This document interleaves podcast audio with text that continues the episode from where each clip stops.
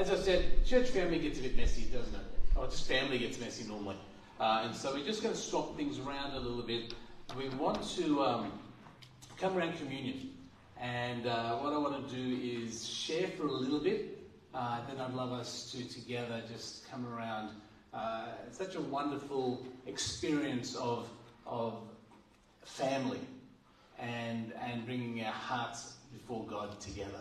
So I'm going to ask our attendant. Today we're going to have our communion passed out across the auditorium. So if our attendants could come and start passing that out, uh, that'd be great. Uh, you will find in the bread containers, if you are gluten uh, sensitive, there are crackers in the middle of the bread containers. As we uh, talk, as, as that is handed out, uh, so if you are visiting our church, by the way, if you are visiting, maybe this is a whole new thing for you. And so uh, we would want to invite you to join us. It's a we're passing around bread and juice. This is a, a celebration of what Jesus asked us to do. Uh, it was effectively remembering his last meal with his friends. And uh, it's uh, the bread. Jesus would say the bread would represent his body that would be given for us, and the juice or the wine that Jesus used. Um, uh, represents the blood that Jesus would shed for us. Now, I want to share a, sim- a simple thought as this is handed out. The Apostle Paul, uh, sorry, the Apostle John, when he wrote his account of, of uh, uh Jesus' approach to the cross, uh, John would talk about the time when uh, the disciples are having the meal with Jesus, and, and John talks about that one of you are going to betray me. And they all freak out. Who? Am I going to betray you? Am I going to betray you? And Jesus says, No, the one who dips his bread in me, uh, after me, was the one. And so, do you know the story? It's Judas that would go and to dip the bread in the wine after Jesus. And then Jesus, uh, it says that Satan you know, entered into his heart. Satan was given access to his heart. You see that, that Judas actually gave permission for the enemy to take hold in his heart. And he, uh, he then went off to do what he would do, which would be to get the Romans to betray Jesus uh, in the Garden of Gethsemane. So many of you may know the story. If you don't know it, hopefully you're getting a little bit of an understanding of what was happening as Jesus head, headed toward the cross. So after Judas headed out the door, um, Jesus started to talk really plainly about his death. His disciples had been with him for three years, and they had put their hopes in Jesus being the Jewish Messiah. Uh, for them, for the Jewish Messiah, for them was the one who would finally deliver them from the chaos and the oppression of the Roman Empire that was at work in Judah at that time. So when Jesus starts talking about his death and starts talking about his departure, it really shook the disciples' world. They, they couldn't understand because all of a sudden Jesus, who we thought was going to lead a revolution, against the Romans, all of a sudden Jesus is saying, I'm going to, my, my body's going to be uh, killed and I'm going to go. It shook, it shook the disciples' world. It shook their faith. And I guess the series that I'm now going to press pause on until next week, because I'm not going to get there in today's message, is how do we live unshakable?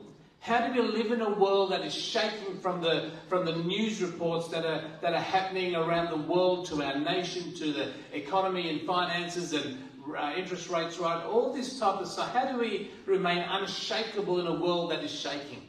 And so for the disciples, Jesus told them something that shook them. It destabilized them. And um, after he says, I'm going to die, then Jesus, then Peter goes, Well, well I'm going to die with you, Jesus. And that's when Jesus uh, turns to Peter and says, You know, Peter, before the rooster crows, you're going to deny me three times. And, um, and Peter, Peter's heart was broken. Can you imagine someone telling you you're going to betray me? Or you, you're going to deny me? So not only was the disciples' world shaken, the, the world of Peter was shaken. Doesn't Jesus believe in me anymore? Doesn't he trust me anymore? And so this is the sequence of events that John would write in his gospel. And then we come to John 14, verse 1, which is the only verse I want to read. Um, And it says, Jesus says to them, because they were shaken, He says, Don't let your hearts be troubled. Trust in God, trust also in me. You know, friends, Jesus wants to speak his peace into our hearts. He understood the importance of we need to have an unshakable heart in a world that is shaking violently. I might have shared this last week, but, but God needs a people of faith. People who can go to work or uni or school or, or at the gym and, and people are asking. In fact, just this week I had our pest guy come across. His name is Happy George. He's one of the happiest guys you'd ever meet. Anyone else choose Happy George? Um, anyway, but he stops and he starts talking to me about uh, Israel and Palestine. This guy's not a, not a believer, not a Christian, far from it. But our world is questioning and wondering, and their hearts are troubled by what's going on across the world. And Jesus says to his disciples, he says to us today, he goes, Hey, church, don't let your heart be troubled. When you look at all that's going around, don't let your heart be troubled. The key here is to trust in God and trust also in Jesus.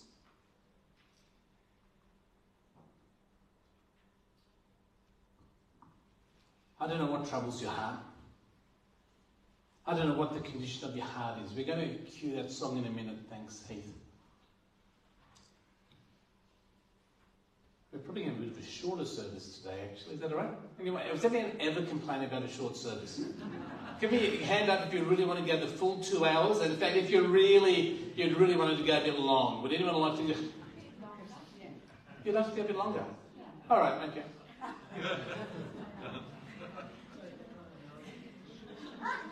hey? He said take it You, can, you and I can, you can come to the car with me and talk, finish, finish the sermon. We're talking about disciples whose world was shaken. And I just want you to take a moment. I want you to think about your world. Not, not just the external big picture of the world, of all the stuff that is going on. How about on the inside? The question I have for you is how is your heart? Is your heart troubled? Are you worried? Are you troubled by the stuff overseas or the stuff around the nation? Or are you, are you troubled about your marriage? Or this, or this friendship that you have that's just hard? Are you troubled about your studies?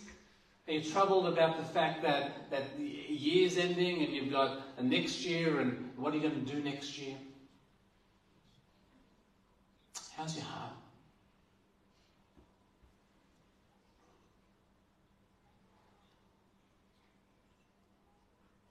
Is there stuff that's going on on the inside that you're just shaken by? Stuff that maybe no one knows. Stuff that you don't know what to do about. Maybe are you, are you listening to, you this is, this is the tail end of what I was going to share, and I'll, I'll, I'll bring a bigger picture of this next week. But have you allowed things into your heart that are just unhelpful? Maybe there's. I shared a messages back in 2018 regarding the assassins, the things that attack our heart anger or jealousy or pride, fear. How's your heart? The disciples' hearts were troubled, and as we come to communion, we're going to play a song that'll probably go for five minutes and two seconds, I think, approximately. Um, but as it plays, I really want you to reflect on your heart, just between you and God. As the song plays, I want to encourage you in, in your hand, you hold some bread and some juice. It reminds us of the cross. It reminds us of the one who came to give us a clean heart. The one who came to, to set us free from the, the shame and the shackles and the, and the lies and the wounds and the brokenness. Communion reminds us of all that Jesus did to set our hearts free. As the song's played, I want to encourage you, when you're able or ready, take some time personally And thank Jesus that He gives you a new heart. Thank Him that He went to the cross that you would be set free. And then as a song is played, you may want to respond. It may be a song that says, you know what, I feel I need to do something about this. If that's you, you're welcome where you're sitting. You can stand, you can sit, you can join the words will be on the screen. You can stand, sit, you can kneel. I just think God wants us to engage. And this morning, He's speaking to our hearts. How's your heart? No, I'm not talking about your behaviours. I'm not talking about all the stuff that you're doing and the frustrations and the, you know, work. I don't go to work I got to do this and got to get married in two weeks. Uh, what's going on? Two weeks. Probably more than two weeks. How many days, Isaac? Just 16, do the maths. So,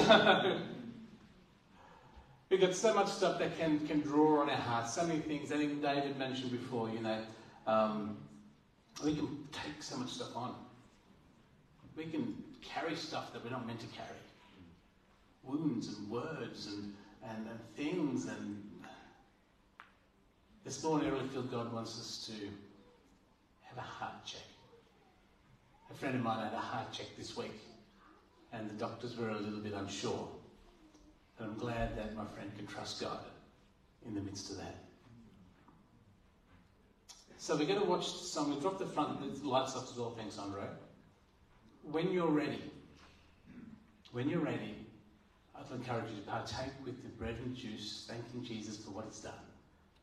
And then respond however you need to. It might just be staying where you're at and saying, Jesus, I just want to bring this before you. Then when the song's finished, I'll get up, pray.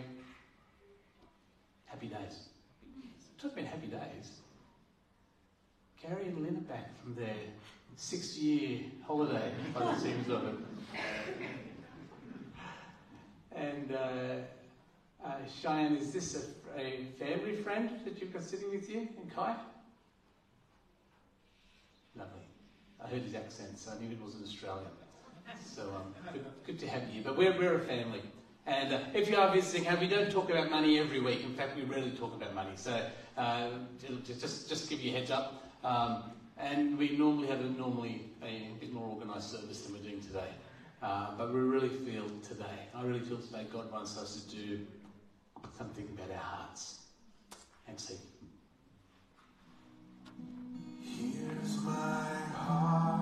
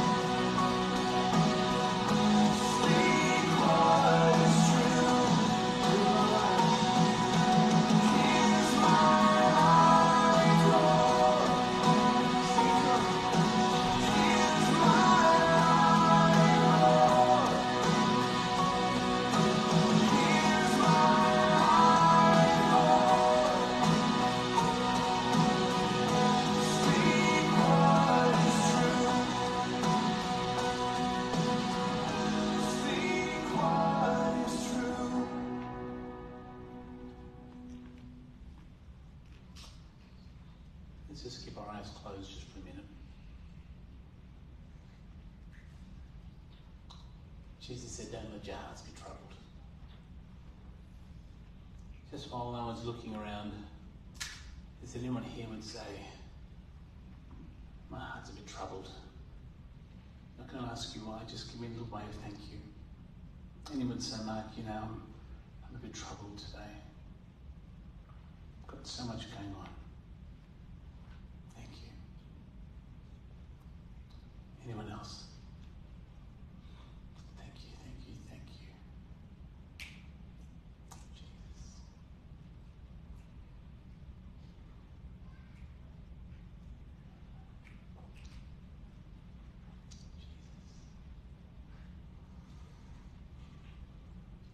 We pray for those who responded this morning.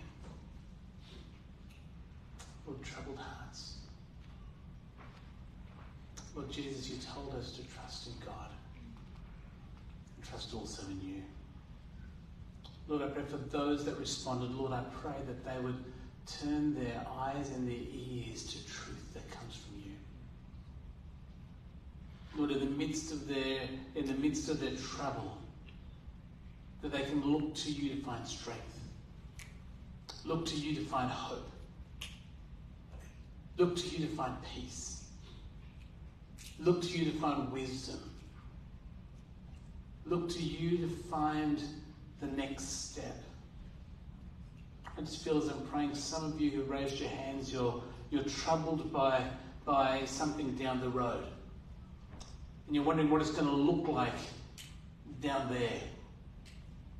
And then I believe the Lord would say to you, trust me just in the next step. Trust me in the next. You can trust me in the next step. You don't need to worry about down there. You don't need to worry about later. Just trust me in the next step. Just as we're waiting in this space, just wondering if any of our prophetic team have had a, a word or a something God lays on their heart they wanted to share this morning. I just sense God's hovering over this place. He's healing hearts. He's giving hope. He's strengthening. Maybe our team. Sweet. Just earlier in the week, when it's come today, I was asking the Lord, what is your word for us as believers? And I was thinking for myself. And I felt the Lord say, the word, and you've mentioned it today, the word that is really so critical right now is confusion. In the whole world, people aren't sure about what this means, what that means you know, and sort of eschatologically, people are saying, this is Ezekiel 38, which I could say it's not for those who follow that. But what I want to, I felt the Lord say, He is the pillar, the foundation. And when the waves and everything is just crashing around and you're confused, okay, you have to focus totally on Him. And, and that is just so. Uh, I just thought that this week because, you know, listening to the news is like poking yourself in the eye with a pin at the moment, every day.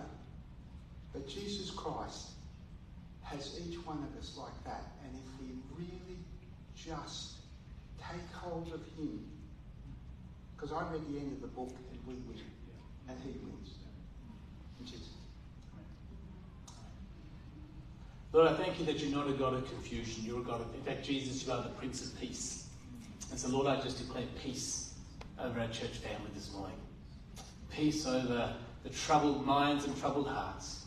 We declare the Prince of Peace to reign in Jesus' name. For those at home Lord, watching online, Lord, I just pray that you would also meet them where they're at, that you would speak to their heart, that you would speak truth, you would speak life and your love over them. And Jesus, we want to thank you for our time this morning.